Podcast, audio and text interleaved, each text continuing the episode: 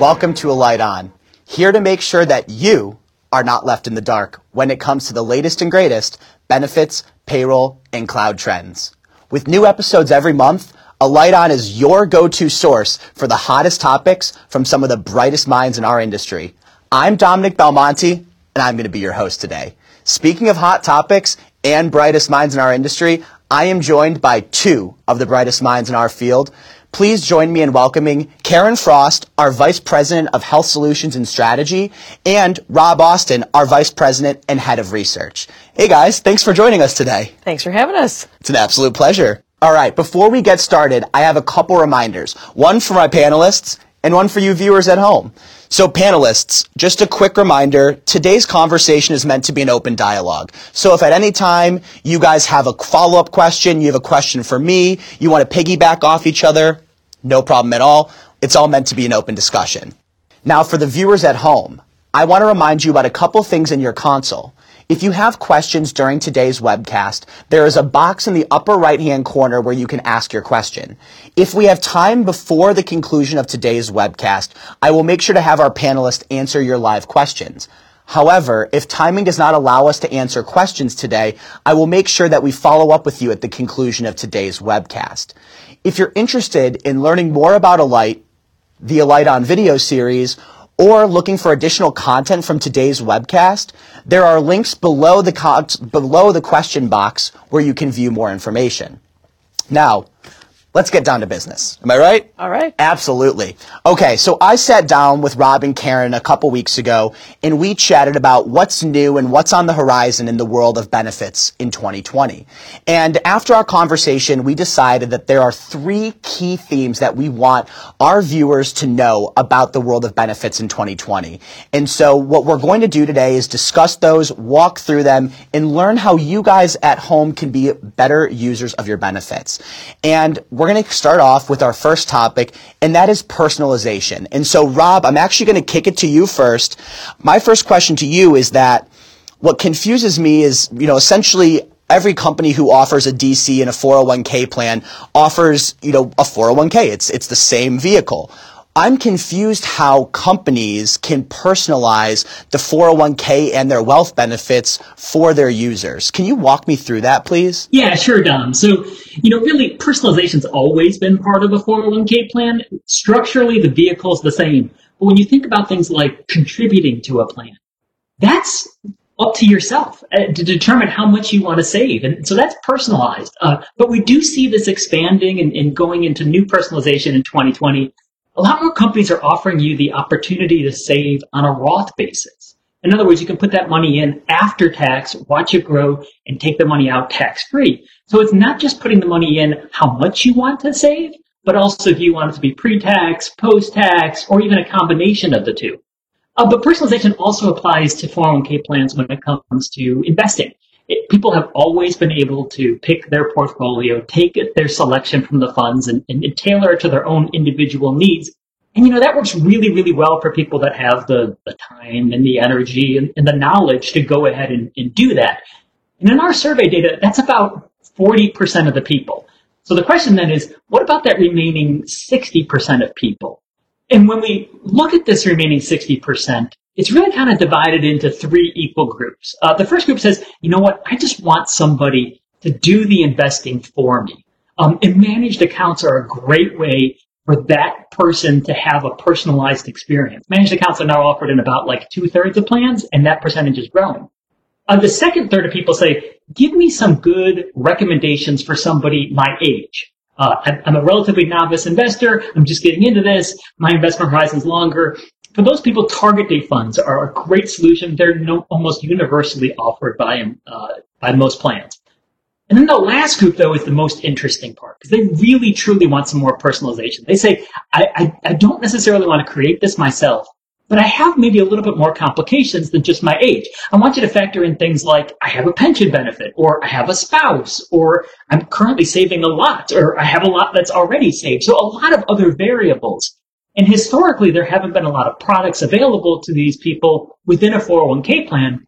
Uh, but recently we had a light, we, we launched what we call WealthSpark. And it's a new product that kind of looks like a target date fund, but includes some of those other variables to make it a much more personalized experience. So Dom, even though personalization's always been available, we do see a lot more growing here in 2020. Definitely. I think I might need to have a conversation with you about how I can personalize my own 401k plan. And now, Karen, I have a similar question for you. So, you know, the annual enrollment process looks very similar across companies to what it seems like to me. But how are companies actually personalizing the healthcare experience for their employees? So it's really interesting. Rob talked a lot about personalization with, you know, different points of view on investing and saving. And as I look at it through a health lens, we see the workforce in every employer I work with getting more and more diverse.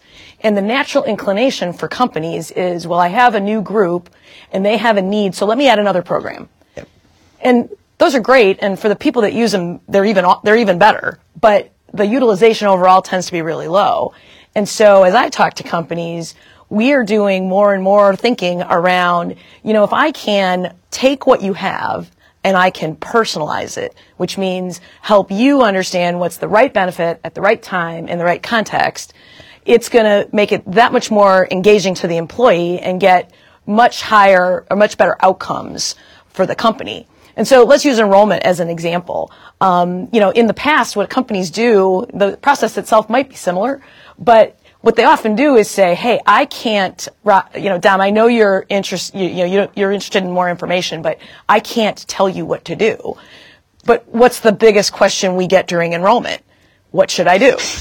And people tell us, we're not benefit experts. You are. Why don't you tell me what to do? So, you know, we are, we've piloted over the past couple of years a process where we're actually giving employees what they want. We guide them through the process. We give them a suggestion on the plans they should pick. And it's no surprise that they're really satisfied with it and they are they're enrolling in benefits that is that are much more cost effective for them and using them even better. So as I look at personalization, I think it's going to continue to have a growing role um, in all aspects of benefits. You know, wealth certainly it's really critical, but in health, um, with the array of programs employers offer, um, the best possible way to get people engaged is by personalizing that experience. And it's the most important when I'm using healthcare. Definitely. That's when, if I have a chronic condition or my family members do, that's when, you know, it's white noise um, if the company has a chronic care program for diabetes or musculoskeletal or something else, it's white noise until it's me or my family member. Yep. So if you can personalize an experience such that I know at that moment that there's a program available to me, that's when it's really going to be impactful for employees. Definitely. No, those navigational resources are like absolutely essential. I just went through my first enrollment right. period and I mean, it guides you through it. It tells you which plan is suggested. You can find out if your doctors are a network. I mean, right. it really is something that I don't think I could have successfully enrolled in my benefits if I didn't have that opportunity. Well, you're warming my heart. My team will be very happy to hear that you like the enrollment experience. Perfect.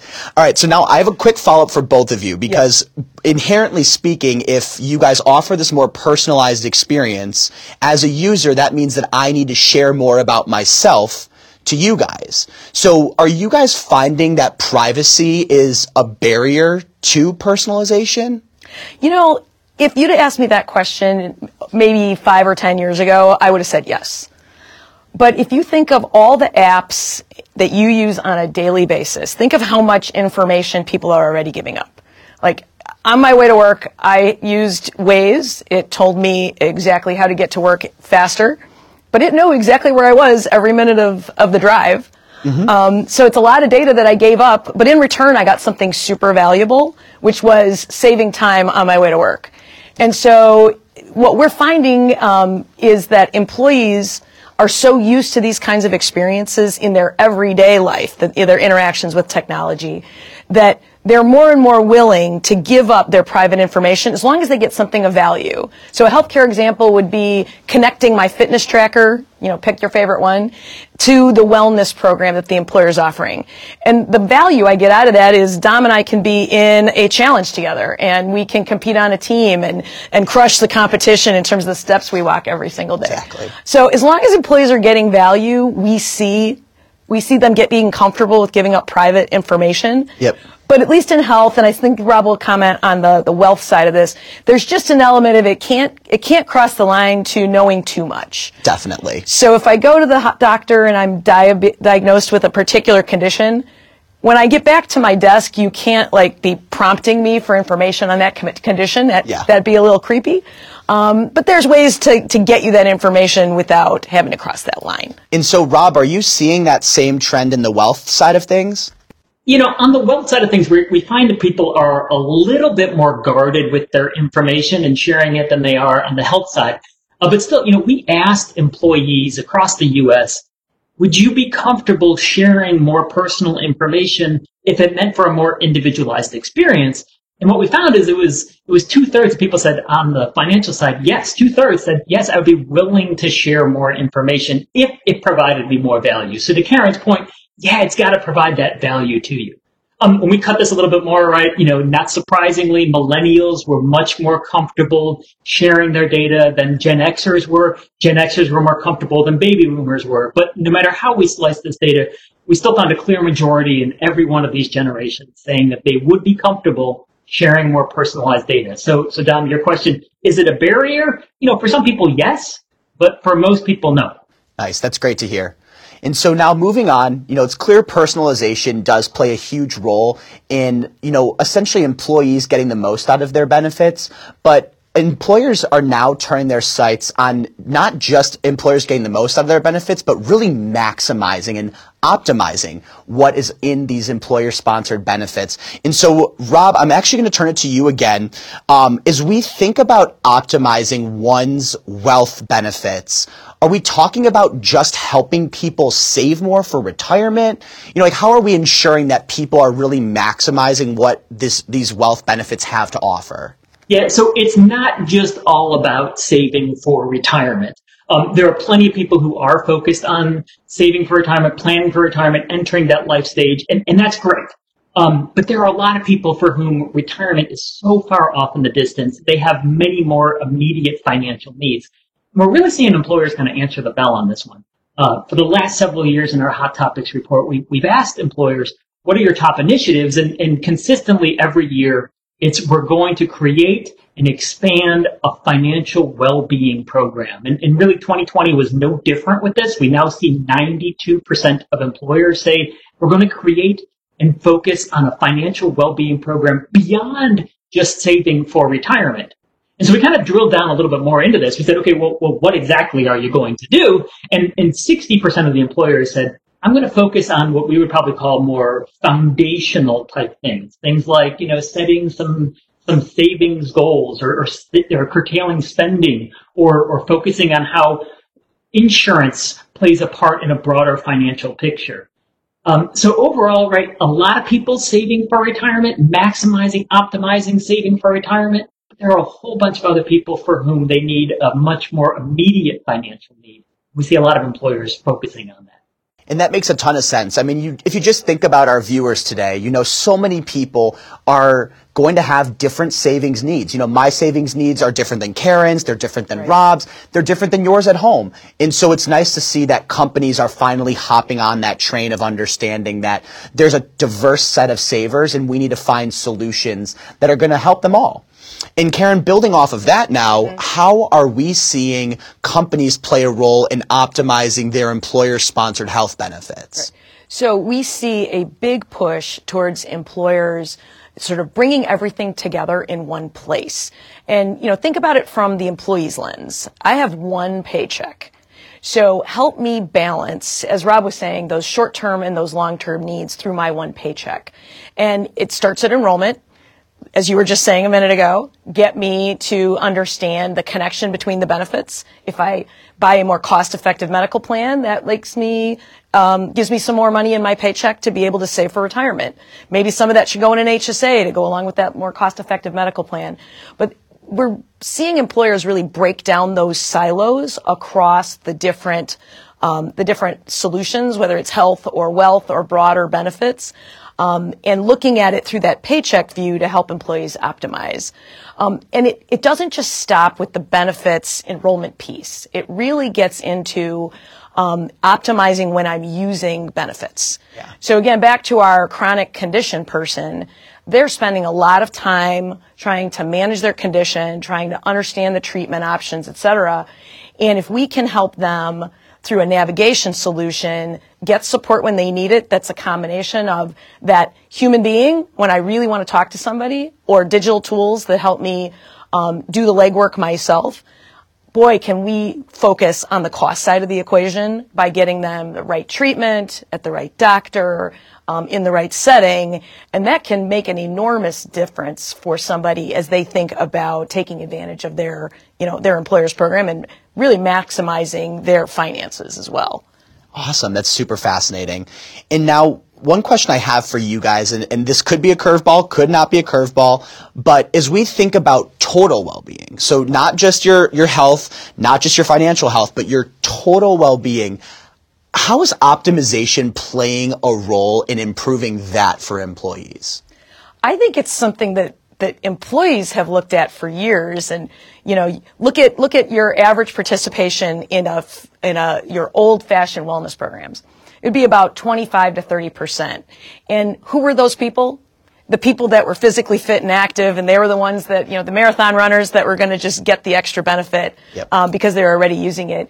And i think if you want to meet the diverse needs of a workforce, looking at well-being through a total well-being lens is the only way to get them engaged. You know, yeah. they're thinking of it in terms of, you know, their healthy mind, their healthy body, healthy wallet, and healthy work, uh, work and, you know, outside of work life. Yeah. So give me something, give me programs, give me support that helps me bring all of those things together. And I think that's the way employers are going to get employees to engage is by looking at it in that holistic way. Yeah. It, it helps me optimize and then it helps them, um, as an employer, um, optimize the value that their, that their folks are getting out of the program and the cost. Definitely just to piggyback off of what you said there, Karen, um, what we find is that actually people who have well-being programs feel a lot better about their employer overall. So, so a while back we asked workers across the U.S. in our well-being study, in our mindset study, um, do you have a well-being program that's offered by your employer, a total well-being program? And it was about a third of people said yes, we do. And, and really, there's nothing unique about these from these third of people from a demographic standpoint. They look just like the two thirds that didn't have it.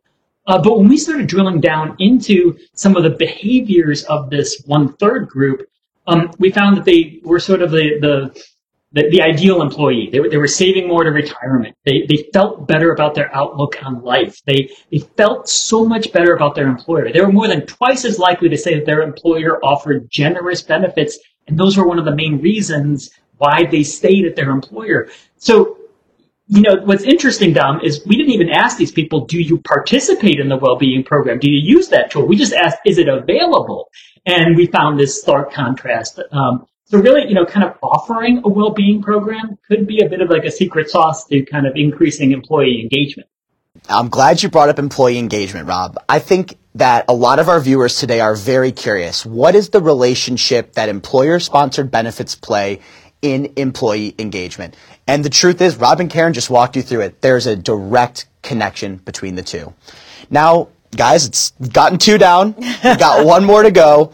But before we get through that one, I actually want you guys at home to learn more about our panelists today. And I thought it would be a good opportunity for us to take a look back at not just the last year, but the last decade. And so 2020, obviously start of a brand new year, but it's also the start of a new decade. And I'm curious to hear from Rob and Karen, what was your professional and your personal peak of the last decade. So I can give you guys a couple seconds to mull it over, um, and I can go first sure. because I, you know, it's I, I kind of gave this one right to you guys, but for me, my professional peak is that I found a job that I am truly passionate about in marketing. And my personal peak is that I graduated college loan free and I live on my own and I'm financially independent. And that is something that I am really proud of. Do either do either one of you guys want to start us off? Someone prepared for yeah, it? Yeah, Karen does. Yeah, go ahead, Karen. Yeah, I could start. I could start. Um, so, uh, on a professional level, um, I think two things come to mind. Uh, the first is um, we reinvented enrollment over the past several years, and it's going to be available to. Um, we had a bunch of pilots, and it'll be available to most of our clients this fall, and it, it's really changing how employees look at their benefits and guiding them through a process. Um, so, so that's that's the professional one, and then on a personal level, um, I uh, have recently become an empty nester. So I have gotten my two kids through college, through the high school process, and I have a college senior and a college freshman. Um, and so I want my senior to be in your shoes a year from now, gainfully employed. I'll have some tips for him. That's awesome. Yeah, so you know, um, I gave you Karen because I wanted to kind of think a little bit about this, um, and, and, it was kind of tough to come up with a with a professional peak because really what gives me so much joy is is working with so many of our clients and kind of helping them think through problems. Um, and there's been so many over the last decade, but you know, maybe the one thing that, that is kind of a, a common theme between all of those is the fact that that I'm the the head of research. Um, I didn't have this job at the beginning of the 2010s, and so so maybe the, the professional peak is, is getting this job and being able to kind of then translate some of the data that we see into some actionable items with our clients. Um, but from a, a, a personal peak, um, I, I, think anybody who knows me knows that we adopted my, my two sons from Guatemala um, back in 2018. We were able to go back there for the first time, um, and it was a fantastic experience for really everybody in our family. We we did some sightseeing, we did some volunteering, we met other adopted parents, and it was it was a great way to really kind of learn more about that culture and really kind of expand our, our education about it. So, so if I look back over the last 10 years, that's probably my, my personal peak now. Wow. Well, first of all, congratulations to both of you on a super successful decade last, and I wish you both an even more successful one coming up. And now let's turn it to our third and final topic, everyone's favorite topic, affordability. And so, Karen, I'm going to turn it right to you. when I know healthcare affordability, it's top of mind for a lot of people. You know, when we talk about in the news, we're usually talking about cost of care. Right. So let's let's shift our conversation over a little bit. You know, how are employers influencing the healthcare affordability debate? Yeah, uh, employers are doing a ton. Um, and it's interesting as I talk to different companies, for the first time over the past couple of years, the, the, the word shift is exactly what you're describing. Historically, we've talked about cost and cost increases, you know, six and a half percent next year is what we're expecting in terms of cost increases. But increasingly, we're hearing employers say, I am worried about whether health insurance is affordable for my people. Yep. And for years, the trend was to see employers offering high deductible plans with HSAs as a big part of the solution. Yeah. And really over the past couple of years, we're seeing less employers use that as their only strategy and more starting to look at innovative answers where the deductible might actually go down oh. and be less of a barrier for their people, especially in low income workforces. Yep. We see them looking at really creative solutions. There's innovators in the market that are coming up with new solutions every day. Some of the things, uh, what's old is new again. Um, you know, even something like an HMO, where I might have a low cost of receiving care, is important to people. Um, other options that we're seeing are local solutions. So we're here in the Chicago area. Um, Advocate is a, is a, one of the major hospital systems. They have um, what they call uh, ACOs or accountable care organizations. That's part of them, and the trade-off is you have to use their network, but they coordinate all the care. And for many of us that need a lot of care, that's really a bonus. Yeah. And you know, years ago we would have seen employers say, you know what, if I can't have exactly the same thing in every market, I'm not interested. But now as affordability has become a challenge, they're really looking at being creative in each and every market. Um, the other thing we're seeing a lot of, and it creates its own challenges, are a whole host of what you might call point solutions that are focused on individual um, chronic conditions, whether it's diabetes or musculoskeletal or mental health. Um, there's all kinds of, of new organizations popping up every day that are doing really good job on managing those. Um, and so the challenge is, although there's a really great um, solutions, that to be successful, we have to get people to use them. Definitely. Yeah. And so, you know, as we think about, you know, I feel like five years ago or so was the big year. We're like, okay, we're going to do high deductible plans. Right. Are we seeing a lot of changes in plan design now, or are we just seeing innovation within the care space itself? I'd say we're seeing both. Um. Employers really, it's like a one-two punch in terms of healthcare. They focus on the design first because that's that's sort of a predictable way to change cost. Yep. But then they're also doing a ton to manage care. The easiest thing to talk about would be providing navigation. So I don't know if Dr. X costs more than Dr. Y or procedure X costs, you know, more at, at, at, a local hospital versus a regional hospital. So giving me the support to, to make that choice is really important.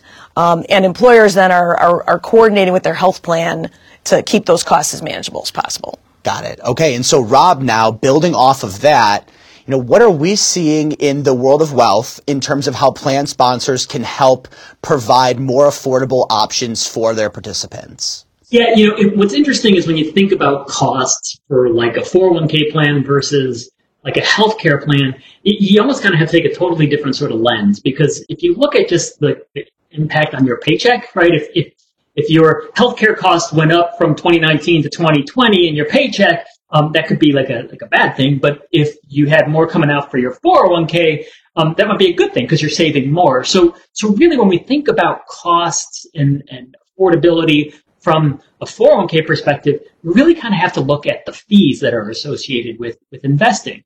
Um, just like any sort of other product, uh, 401k fund fees can get wholesale pricing. So the more that you buy, the cheaper it ends up being for an individual. And so how do you buy more? Well, that, that means getting more assets in that fund. So really the question kind of becomes if we're, if we're talking about translating into lower fees, how are employers getting more money into certain funds? And, and I would say there's probably two ways that this is happening, Dom. Um, the first is let's get more people on the plan, right? That, that, that's, that's a great boom for everybody. But if we do something like automatic enrollment, um, that will get people into the plan. Of course, that will then mean there's more money in these funds.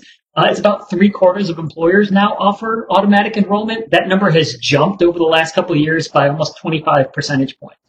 Uh, but the other way is, okay, once money's in the fund, how do we make sure that that money stays in the fund?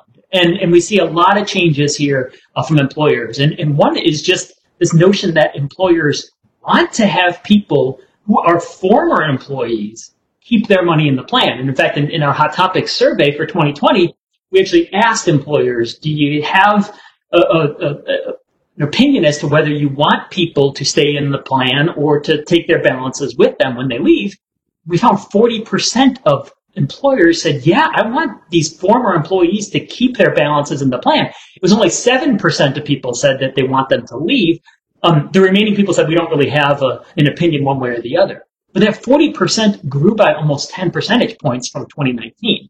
So how are employers doing this? Well, one way is when somebody retires, giving them options to keep their money in the plan. Um, it used to be not too long ago that if you wanted to take out one dollar, you had to take out the entire balance. Well, of course, then you can't keep any money in the plan. So now plan sponsors are saying, let's give people the opportunity to take a partial withdrawal or, or even set up installments where, where money automatically comes out.